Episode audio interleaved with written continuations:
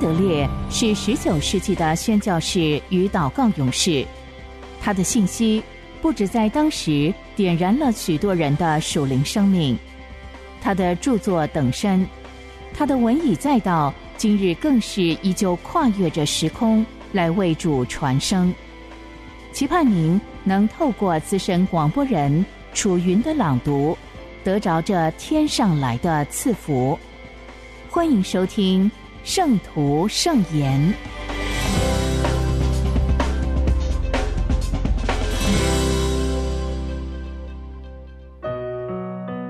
住在基督里，如枝子在葡萄树上。约翰福音十五章五节：我是葡萄树，你们是枝子。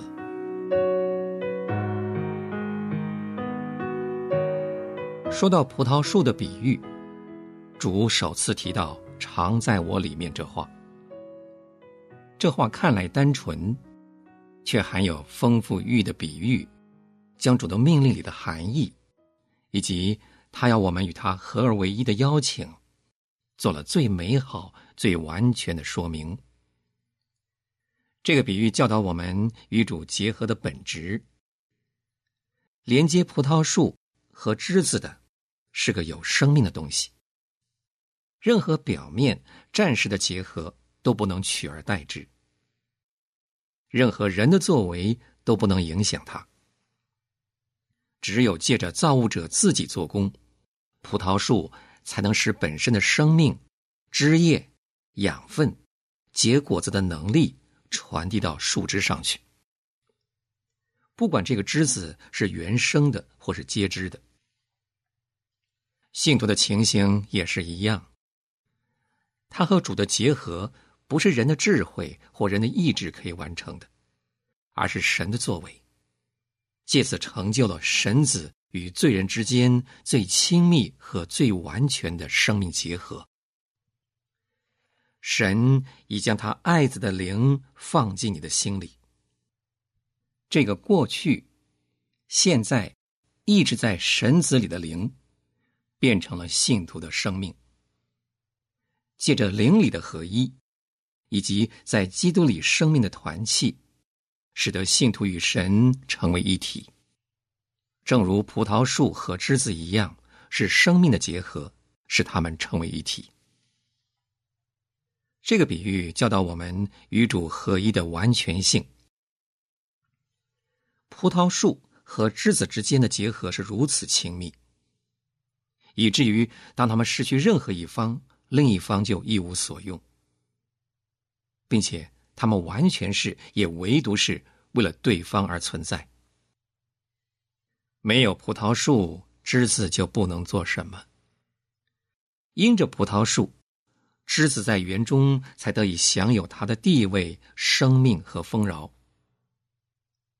所以主说：“离了我，你们就不能做什么。”只有借着住在基督里的大能。信徒才能每天得神的喜悦，唯靠圣灵的生命之液天天流入，才使他有能力结出果子。他要单独住在他里面，每时每刻都单纯依靠他。没有枝子，葡萄树也不能做什么；没有枝子的葡萄树不能结果子。葡萄树不能缺少枝子的情况，不逊于枝子不能没有葡萄树。基督的恩典是如此奇妙谦卑，以致当人们倚靠他的时候，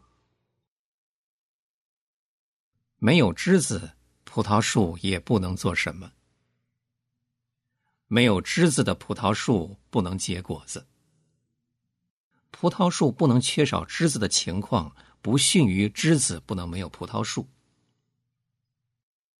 基督的恩典是如此奇妙谦卑，以致当人们倚靠他的时候，他也使自己依靠他们。没有那些门徒，他不能将他的祝福分布到全世界去，他也无法将属天迦南美地的葡萄给罪人吃。不需要惊讶，那是他给自己立定的约。他已经告诉那些被他赎回的人，一个极高的荣耀，就是他在地上不可缺少他们，要靠他们去得他的果子，正如他们在天上不可缺少他，因为唯有借着他，他们才能找到自己的果实。信徒啊，思想这些，直到你在这完美的基督与信徒结合的神迹面前屈身敬拜为止。更进一步说，正如葡萄树和枝子在缺少任何一方的时候都不能做什么，同样的，当他们不能彼此互相效力的时候，他们也不能做什么。葡萄树所有的。都属于枝子。葡萄树从土里取得养分和甜汁，并不据为己用。它所有的都被枝子支取，因此它是枝子的父母，也是枝子的仆人。耶稣也是一样，从他那里我们得着生命，他又是何等完全的为我们舍身。他对父说。你所赐给我的荣耀，我已赐给他们。他又说：“我所做的事，信我的人也要做，并且要做比这更大的事。他全部的丰富和产业都是你的，信徒啊！因为葡萄树不为自己而活，也不为自己保留什么，只为枝子而存在。”基督在天上的一切都是为我们的缘故，与我们无关的事物，他都不关切。在父神面前，他是人的代表。凡枝子所有的，也都属于葡萄树。枝子不为自己而存在，它只为结果子，用来彰显葡萄树的优秀。除了服侍葡萄树以外。他没有其他生存的理由。这是神对圣徒的神圣呼召，也是信徒对神事工完全的奉献。当耶稣完全将自己献给他的时候，他也不由自己的感觉到自己应该完全属于主。他的每一份力量，一生的每一个时刻，每一个思想和感觉，都是归耶稣的。因为从他那里，也为了他，他才可以结出果实。当他明白葡萄树对枝子的重要和枝子对葡萄树的意义之后，他就觉得只有一件事是值得思念和追求的，那就是神的旨意、荣耀、工作和国度，为了荣耀他的名而结果子。这个比喻也教导我们与主合一的目的。枝子是为了结果子，而且是单为了结果子而有。主说：“凡不结果子的枝子，就要砍去。”枝子需要树叶来维持它的生命，促成果实的成熟，而果子的枝子又和周围的其他枝子息息相关。当信徒接受到主的呼召，成为一个枝子，他明白他必须忘掉自己，并且完完全全的为同伴而活，去爱他们，去寻找他们，并且去拯救他们，因为耶稣已经来了。为了这缘故，葡萄树的每一个枝子都必须尽可能的像葡萄树一样活着。为了果子，结更多果子，父神使我们和耶稣合而为一。何等奇妙的葡萄树比喻，揭开了神的爱、属天的生命、圣灵世界的奥秘。过去我们知道的是何等的少。耶稣是天上的活葡萄树，我是地上的活枝子。过去我太不了解，在他的丰盛里，我的需要是何等大，我所能祈求的又是何等完备。过去我也不了解，在我的空乏中，他的需要是多么大，他的要求又是何等完全。让我在这美丽的亮光中研究耶稣和他的百姓间奇妙的合一，直到我的全人都喊出。耶稣是我的真葡萄树，生育我，滋养我，扶持我，使用我，充实我，直到我达到完全的地步，使我能结出丰富的果子。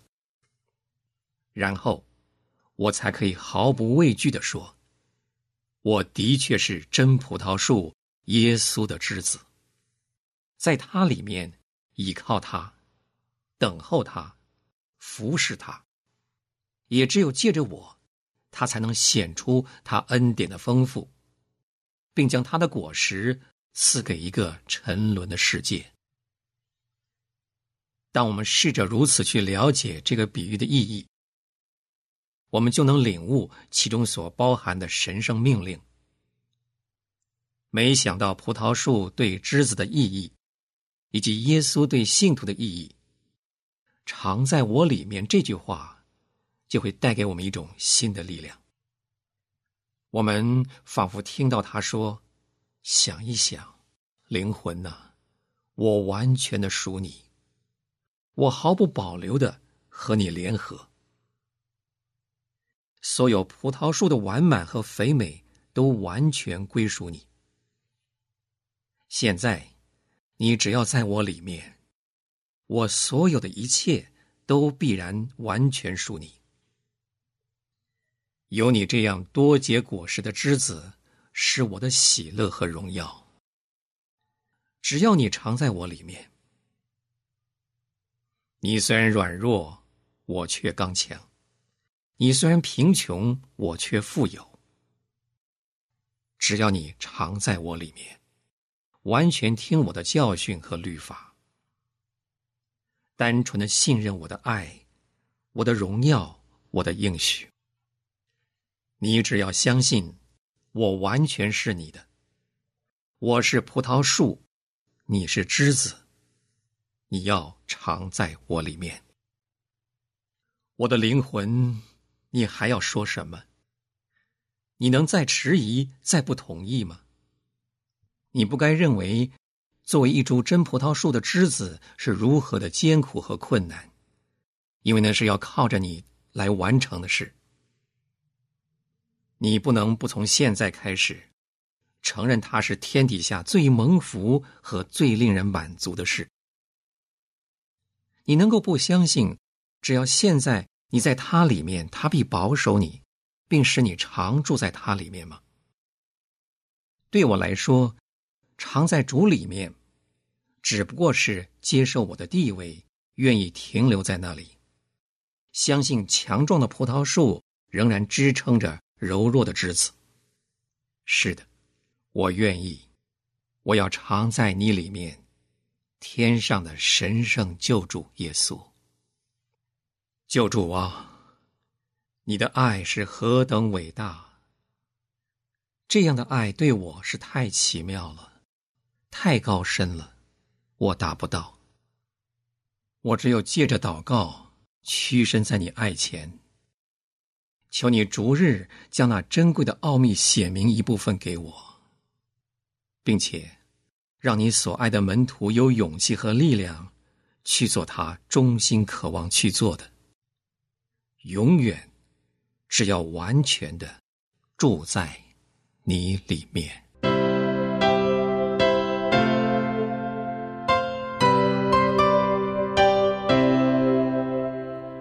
安德烈是神所重要的时代工人，他一生以宣教和写作为职事，他日以继夜的为主写作，一生共有两百四十多本。从十九世纪以来，他的文字一直不断的影响着历代信徒，成为全球非常重要的灵修小品。这一刻，就让你我继续来聆听由资深广播人楚云所诵读的《圣徒圣言》。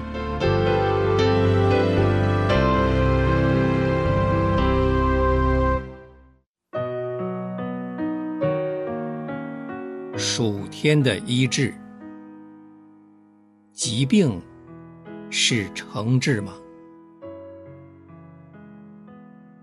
格林多前书十一章三十到三十二节。因此，在你们中间有好些软弱的与患病的，死的也不少。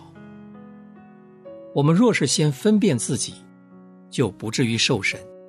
我们受审的时候，乃是被主惩治，免得我们和世人一同定罪。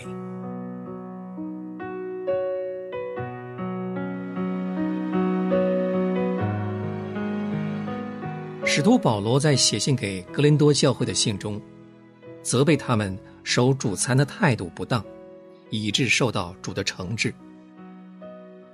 在这里。我们把疾病看作神的审判，是对罪的惩治。保罗的看法是这样：为了防止他们更深陷入罪，防止他们和世人一同定罪，以致遭受这些苦难，他警告他们：如果他们不想受到主的审判和惩治，就应该审查自己。好发现生病和犯罪的原因，这样主就不必严厉对付了。但是这里并没有明显指出疾病是神的审判或罪的惩治。那么，我们能借着自审和自责以求免除吗？是的，疾病是一种审判，是对罪的惩治。但经上说，神并不甘心使人受苦，使人忧愁。他使我们失去健康，并不是没有理由。或许，他是为了叫我们更明白自己特殊的罪，好让我们能悔改。不要再犯罪，恐怕你遭遇的更加厉害。又或许，我们沉迷在世界和虚荣里。又或者，我们服侍神的时候犯了自信和反复无常的毛病。不过，更可能的是，这惩治并不指向任何特定的罪，它可能是压在整个人类身上的罪的结果。在那生来瞎眼的个案当中，门徒问主说：“这人生来是瞎眼的，是谁犯了罪？是这人呢？”是他父母呢？主回答说：“也不是这人犯了罪，也不是他父母犯了罪。”主没有说疾病和罪有关，却教训我们不可拿罪来定罪病人。当然，在任何情况，疾病永远是一种管教，用来提醒我们注意罪，并且远离它。因此，病人首先要审查自己。诚恳的将自己置于天父面前，看看有什么地方令他忧伤，而使得他不得不管教我们。唯有这样，才能确实依靠圣灵的亮光，光照出自己的过错。但愿我们对审查出来的罪，立刻予以弃绝，将自己交托给主，以完全顺服的态度遵行他的旨意。我们千万不可以以为凭自己努力就可以克服罪，因为这是绝对不可能的。不过，我们可以凭着自己的意志力与神联合来弃绝罪，并且相信，以为神所接受。这样，我们可以将自己交托、分别为圣归于神，在凡事上遵行他圣洁的旨意。圣经向我们保证。我们只要如此审查自己，主就不会审判我们。我们的父只有在万不得已的时候才惩治他的儿女。神一直设法拯救我们脱离罪和自我。我们一旦认识了他，跟罪断绝，疾病就会停止。因为管教的任务已经完成了。我们务必探索疾病的意义，并且认清它是神管教的一部分。人对于自己犯罪的观念往往模糊不清，即使认清了，也无法将之弃绝。如果他凭着自己的意志力来弃绝，他可能无法依靠神来终止他的惩治。保罗所给话语的光明保证就会失效了。亲爱的病友，你可明白，天父对你身上有些事不赞同吗？他希望你能借着疾病发掘出来，圣灵会在一旁加以指引的。既然指出，就立刻弃绝。即使是最小的阴影，也不容许留在父和你之间。他愿意赦免你的罪，医治你的疾病。我们在基督里兼得赦免和医治，这是他救赎工作的两面。他要求你比以往更依靠他而生活，以完全顺服的态度放弃自我，像儿童一样跟随他。喜乐吧，你的天赋。会将你从惩治中救赎出来。他会以医治者的身份向你显示他自己，以这种更新之爱的联系将你带到他身边。他会使你顺服而忠心的服侍他。他如果以一位明智而负责的父亲身份不得不管教你，也将同样以父亲的身份医治你。从此以后，他必赐福你，保守你到底。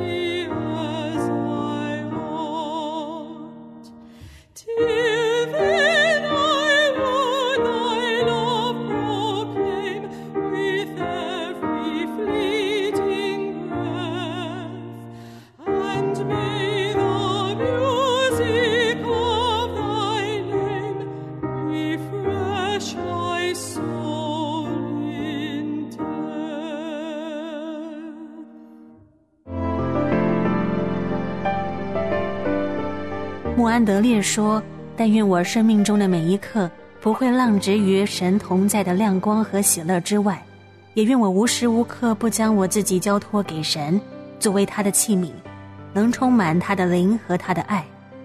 诚愿穆安德烈的但愿也成为你我的心愿。”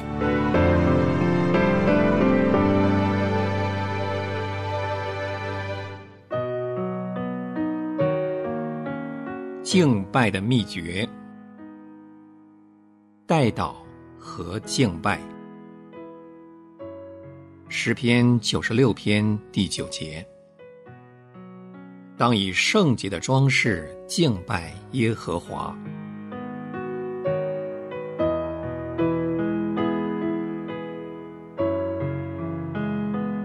我们越认识神，我们就越看见代祷能力的奇妙。我们要明白，这是人与神同工做成他旨意的方法。神已经将他在基督里的救赎整个托付给他的子民。使他们宣誓，并且传扬给人。在这一切里面，代祷是主要的元素，因为在这里，他的仆人能进入基督完全的交通，接受那天上圣灵的能力作为他们做工的能力。我们很容易看见，为什么神如此安排。神实在愿望更新我们，使我们像他，但是我们没有办法做到，除非我们将他的爱慕作为我们的爱慕，我们就不能有他的性情；除非在爱慕里献上我们自己，我们就不能慢慢的像基督那样长远活着，为我们祈求。那些已经奉献的信徒，确实能够达到这种生活。我们对神这伟大的目的看得越清楚，我们就越觉得需要真实的到神面前谦卑圣洁的敬拜他。我们越是这样多花时间停留在神面前，完全进入他的心意，整个的心充满了他伟大的旨意和思想。我们就更能相信，神自己要因着我们的祷告做出他的美意。当神的荣耀光照我们的时候，我们就认识我们是何等无能。因此，我们就在信心里相信神要做工，远超过我们所求所想。代祷能使你感觉需要更深的敬拜。敬拜能使代祷有一种新的能力。一个诚实的代祷和一个更深的敬拜是不能分开的。这真实敬拜的秘诀，是只给那些肯花时间留在神面前降服给神，让神启示他自己的那班人知道的。敬拜能叫我们认识神的荣耀。来吧，让我们俯伏敬拜，让我们跪拜创造我们的主，因为他是我们的神。要将耶和华的名所当得的荣耀归给他。